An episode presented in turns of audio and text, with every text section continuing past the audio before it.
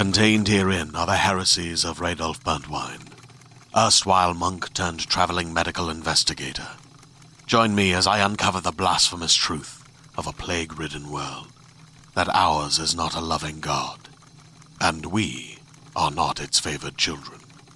The heresies of Radolf Burntwine, coming January 2nd, wherever podcasts are available.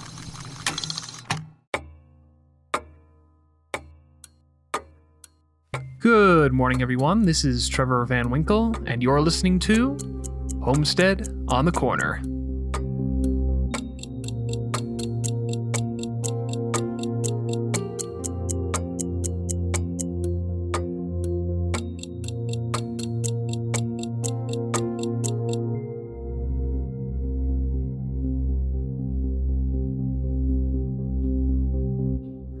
Often been noted, by better minds than mine, that the only certainty in life is change.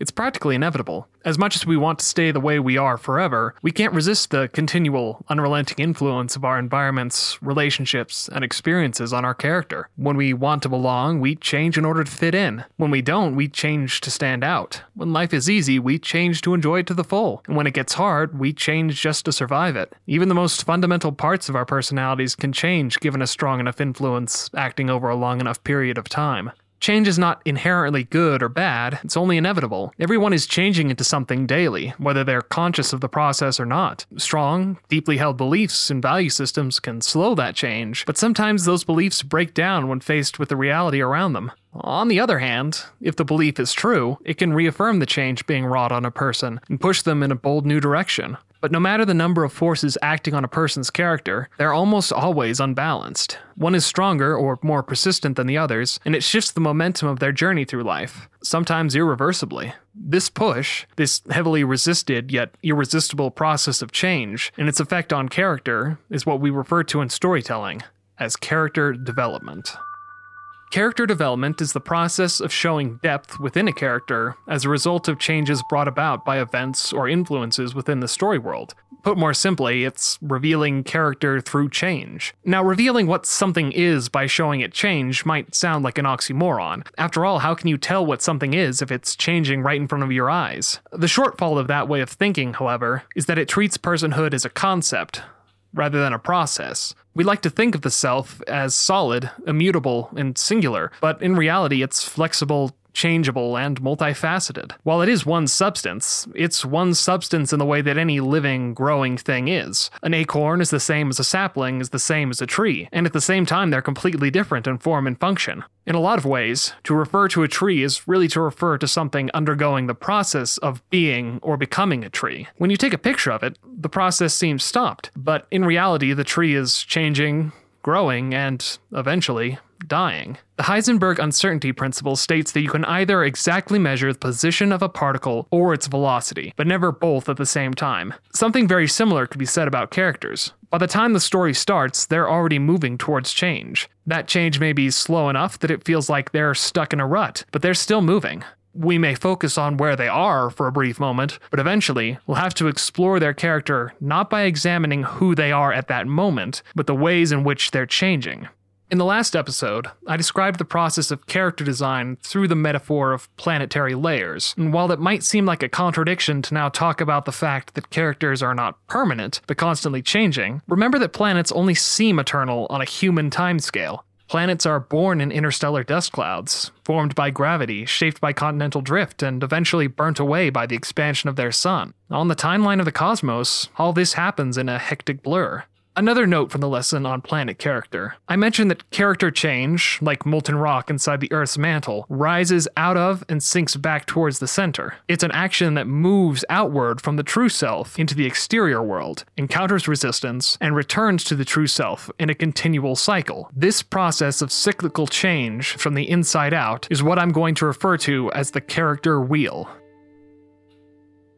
The character wheel is the main method of action for character development. It's the cycle that characters undergo constantly in the course of all stories, though the degree to which it affects character development varies widely. In the conscious experience of the character, it begins with want, a desire for a certain outcome or object they don't currently have. That character then makes a choice. This is how I will pursue my want. choice leads to an action based on that choice, and that action to an effect. This is the point at which the character wheel moves from the internal world of the character to the external world of the story, and consequently, the moment when the gap between expectation and reality opens up. As good old Isaac Newton won't let us forget, every action has an equal and opposite reaction. Though in the case of story, it's not always equal, though it's almost always opposite. After all, if a character wanted something, took an action to get it, and accomplished their goal, they wouldn't need to change. And then there would be no story. This negative reaction from the story world leads to a perception by the character and an internal response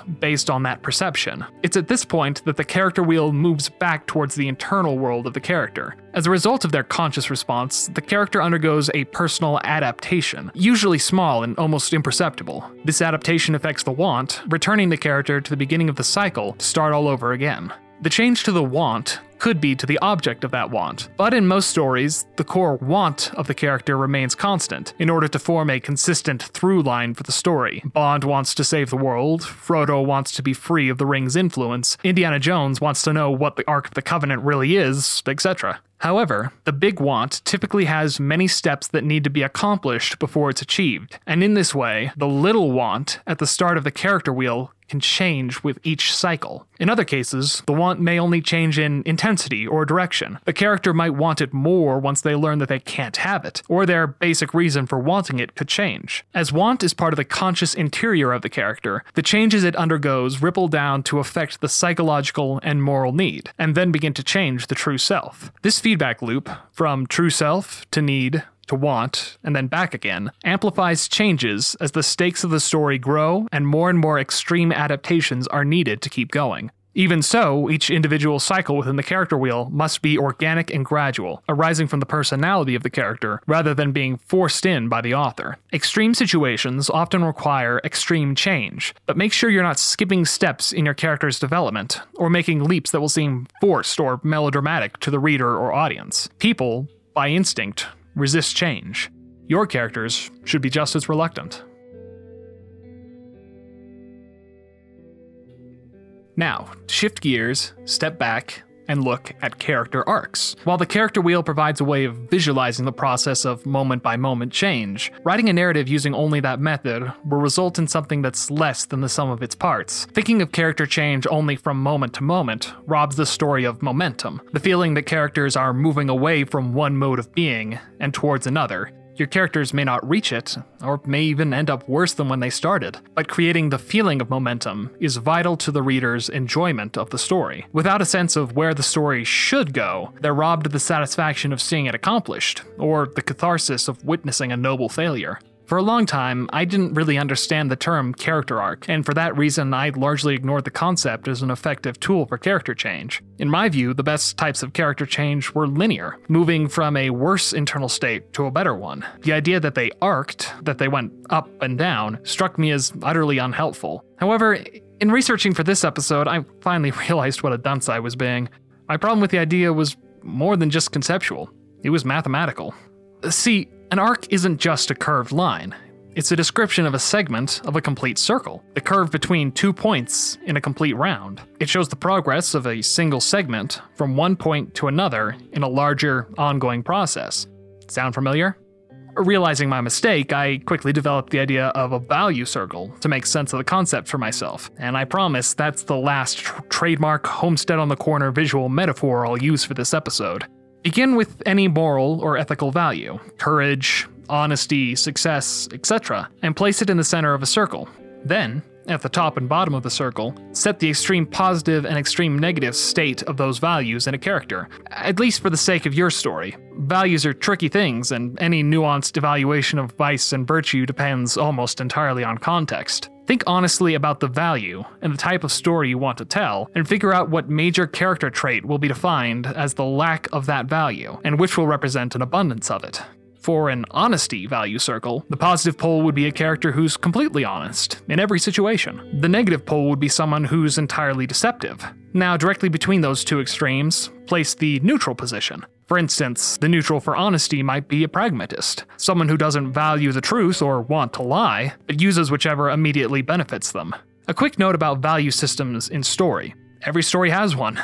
It's really impossible to portray characters progressing towards or away from a necessary change without making some statement about what's good and what's not. This might sound terrifying if you desperately want to avoid being preachy or judgmental in your writing, and for a while I tried to fight this idea in my own writing. But I eventually had to concede that even the most tolerant, open minded individuals in the world make moral judgments, even if they're only against intolerance and ignorance. Good writing is honest writing. Say what you believe, but first create a well crafted story with relatable characters and a strong plot. Your beliefs about the world will come through naturally in your choices, oftentimes whether you think about it or not.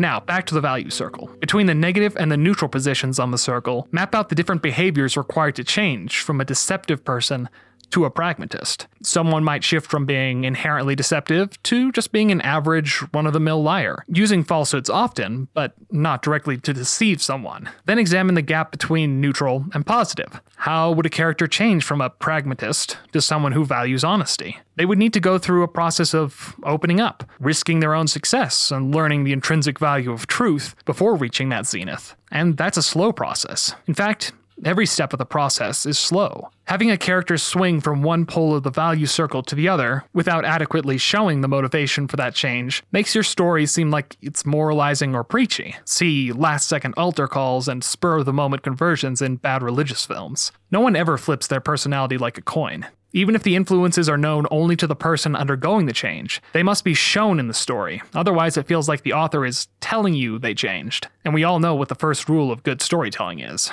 Quick side note I believe that this is why the five year time jump in Avengers Endgame felt so jarring. We were told that Thor spent five years falling into clinical depression and emotional eating, that the Hulk came to terms with his animal rage, and that Hawkeye became a full on murderer without being shown any of it. While more consistent point of view characters like Ant Man, Captain America, and Black Widow grounded the film, that sudden time jump would have crippled the narrative in a weaker script. Now let's take a look at your value circle. One side of it should be completely filled out the progression from negative to neutral to positive. This 180 degree half circle represents the most popular character arc, the movement of the protagonist from a complete lack of one value to a fullness of it. For instance, Les Mis tracks a journey from selfishness to selflessness over the course of 17 years and nearly 2,000 pages, an epic in both senses of the word. But that's far from the only possible character arc. In more limited dramas, characters might move only slightly along the negative to positive arc, say by five small but very meaningful degrees. Characters might arc in the opposite direction as well, from full positive to complete negative. Macbeth goes from a noble warrior to a murderous traitor within the first act of the Scottish play, then continues to descend through degrees of mental disintegration, before finally losing his head. In this case, literally. This is what the other side of your value circle is for, showcasing the negative shadow of positive character arcs. In many cases, it features the same steps, only backwards, but not always. The process of transforming from an honest person into a deceptive one features many of the same intermediary steps, but not all of them. For instance, rather than learning the value of truth, an honest person might realize all that can be gained simply by lying. Examine each step of the arc you want to explore honestly, and make sure you can see the logical ways a person might be changed from one to the next by the gradual influence of their experiences. And be sure to remember that all of your characters are living, breathing, changing people within the world of your story, but not all of them need apparent arcs within your narrative.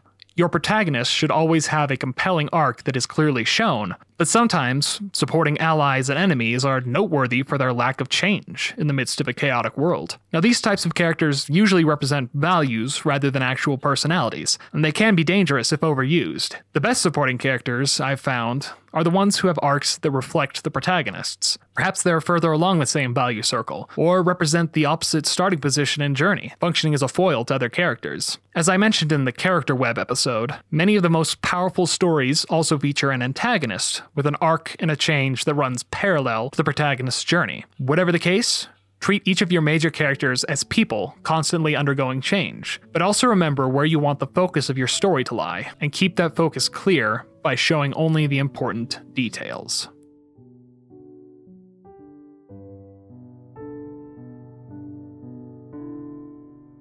There are a few archetypical arcs, try saying that five times fast, that show up in narratives more often than others. I've already mentioned the 180 degree negative to positive arc, the epic arc, showing the complete transformation of a person over an extended period of time. Then there's the 180 degree positive to negative arc, the fall from grace arc seen in so many tragedies. But 90 degree arcs in both directions aren't uncommon either, seen in the lukewarm to leader arcs of stories about social upheaval, as well as in corruption of innocence arcs in many urban dramas. Some character arcs are even more unusual. For instance, it's possible to write a character who goes from neutral to positive and then down into negative. For instance, in stories of business moguls who achieve success and are then undone by it.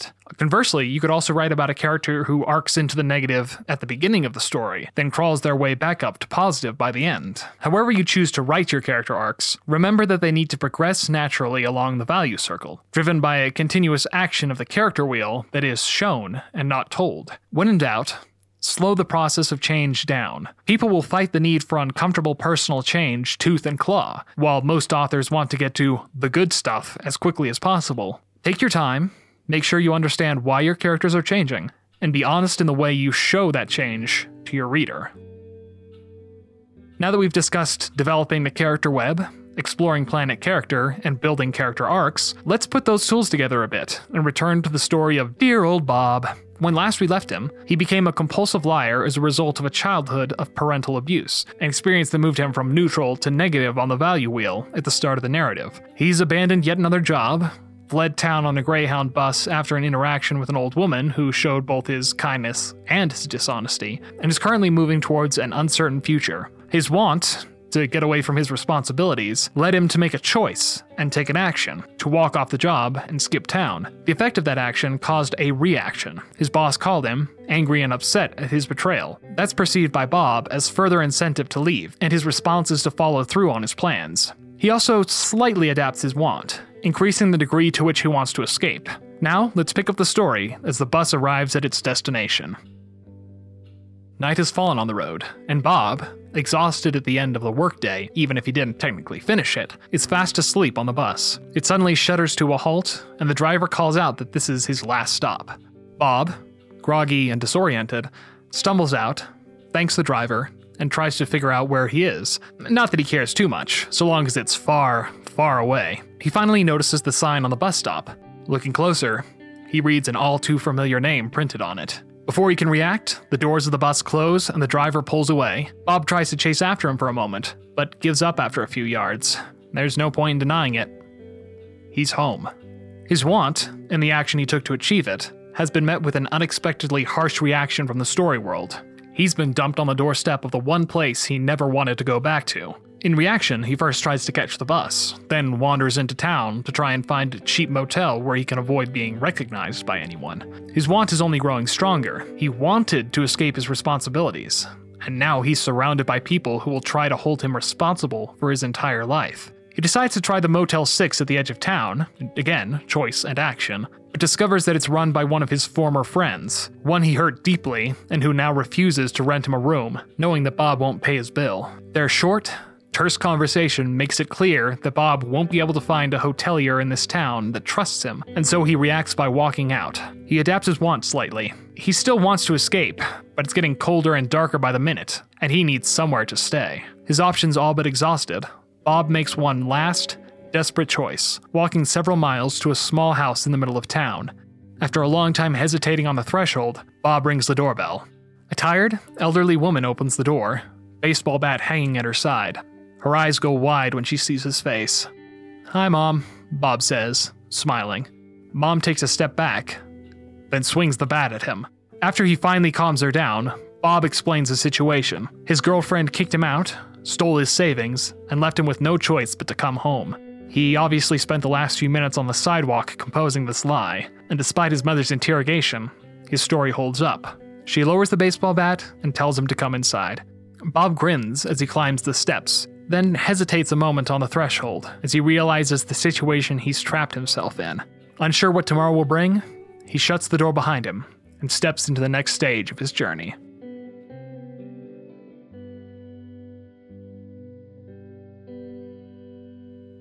Through what would function as the first act of Bob's story, coming never to a bookstore near you, you can see the action of the character wheel as it moves along Bob's arc. Negative reactions lead to a steady escalation of Bob's choices and actions to achieve his want. His small want adapts to the moment, while still remaining focused on the big want of his character to escape responsibility. His action towards that goal is shaped and limited by his subconscious trauma, his compulsive need to lie in order to avoid pain. And as he makes choices and faces resistance from the story world, small changes begin to appear in his conscious and unconscious interiors that will build up over the course of the narrative to push him along the value circle. Across these last three lessons, I've talked about the key elements of character in the story triangulum. If you remember, story forms the base of that triangle, character the left side, and plot the right. The character web is nearest to the base of the left side, serving in many ways as the intersection between character and story. The cast of characters is part of the larger story world, and thus it's shaped in many ways by the type of story being told. Planet character and character design are in the middle of the line, representing characters in stasis and isolation,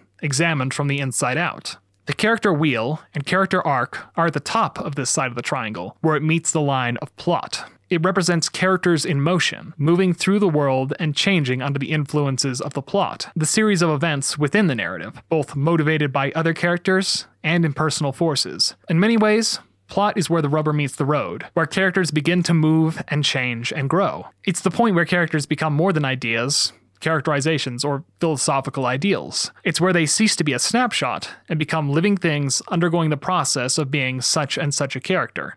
Character is action in time by an ever changing entity that still maintains its essential unity. Look at your own life and see the ways in which the things you want and the things you do shift, both from moment to moment and in the larger narrative of your personal history. Honestly examine yourself and see the ways in which you think, act, and exist, and show these to your reader honestly and effectively.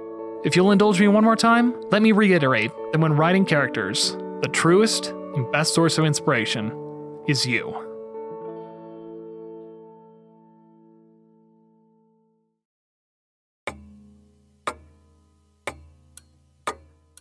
Thank you for listening to this episode of Homestead on the Corner. Today's characteristically character driven conversation was written and produced by Trevor Van Winkle, with music from the person currently undergoing the process of being, Lauren Baker.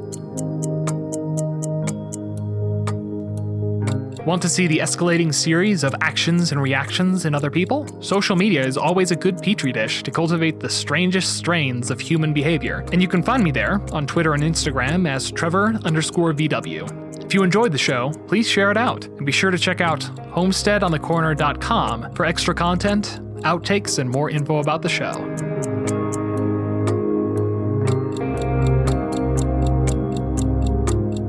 Next episode Homestead is going west with a new short story in the tradition of Gunsmoke, The Lone Ranger, and other classic radio westerns. Be sure to subscribe so you don't miss it, and please rate and review us on Apple Podcasts. It really does help get the show out to more people.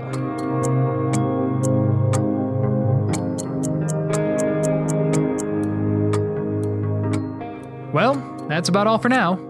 From the homestead on the corner, have a great day and keep riding.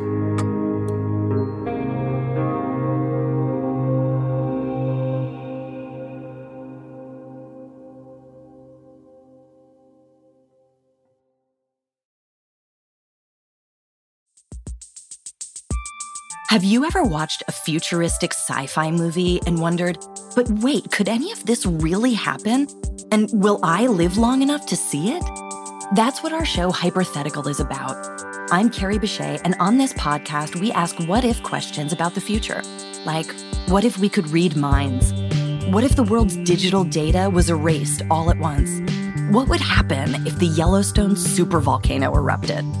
Then we explore that question two ways through speculative science fiction and through dialogue with brilliant scientists. The result is a genre bending narrative that's interwoven with real facts provided by literal geniuses. And, spoiler alert, a lot of the science fiction out there, it's not nearly as far fetched as you might think. Come time travel with me into the future on Hypothetical. New episodes on Tuesdays available on all your favorite podcast apps. Just search Hypothetical. That's H Y P E R T H E T I C A L.